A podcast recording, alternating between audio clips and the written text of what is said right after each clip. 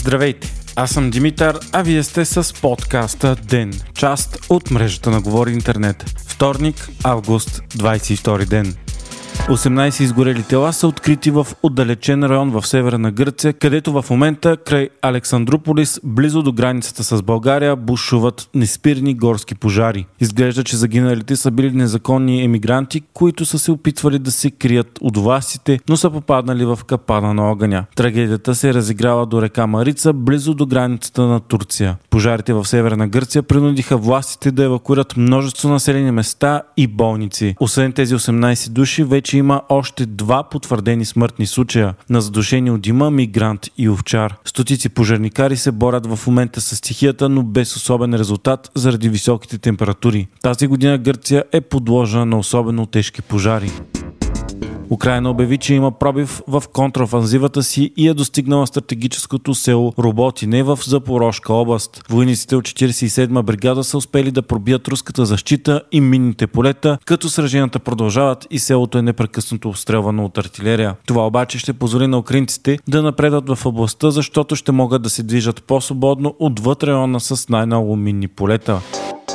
Все повече се засилват опасенията от война в Нигер. Това става след като економическата общност на западноевропейските държави обяви, че ще влезе военно в страната, освен ако хунтата, която насилствено взе властта с преват, не върне демократично избрания президент. Хунтата предложи да бъдат проведени нови избори след 3 години, а до тогава да се задържи на власт, но това бе категорично отказано от съседите й. Международната общност търси дипломатически решения след пуча от 26 юли в Нигер, който бе и седмият военен преврат в Африка за последните последните три години. Блокът на западноафриканските държави този път обаче е много по-категоричен в намесата си, след като поредицата от преврати подкопа демокрацията в целия регион и породи съмнения за влиянието на Съюза на 15-те държави.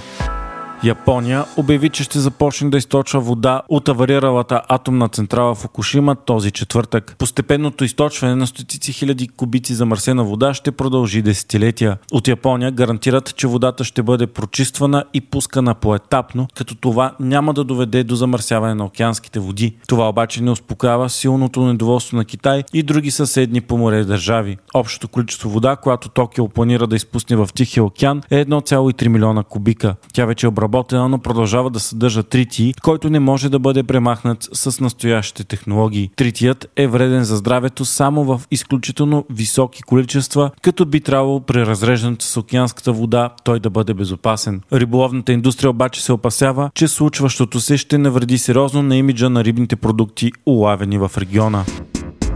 Стана ясно защо станцията Луна 25, първият опит на Русия да касне на Луната след 47 години пауза, е катастрофирала. От Роскосмос обявиха, че причината е двигателят, който не се е изключил на време и е работил с 43 секунди повече, което е довело до разбиването на апарата на лунната повърхност. Това е поредният провал на космически мисии да каснат отново на Луната, след като в последните години и други държави, като Япония и Индия, претърпяха неуспехи. Следен обаче ще има нов опит за кацане, този път на Индия, която успешно изстреля своята лунна мисия на 14 юли тази година. Вие слушахте подкаста Ден, част от мрежата на Говори Интернет. Епизодът подготвих аз, Димитър Панелтов, а аудиомонтажът направи Антон Велев.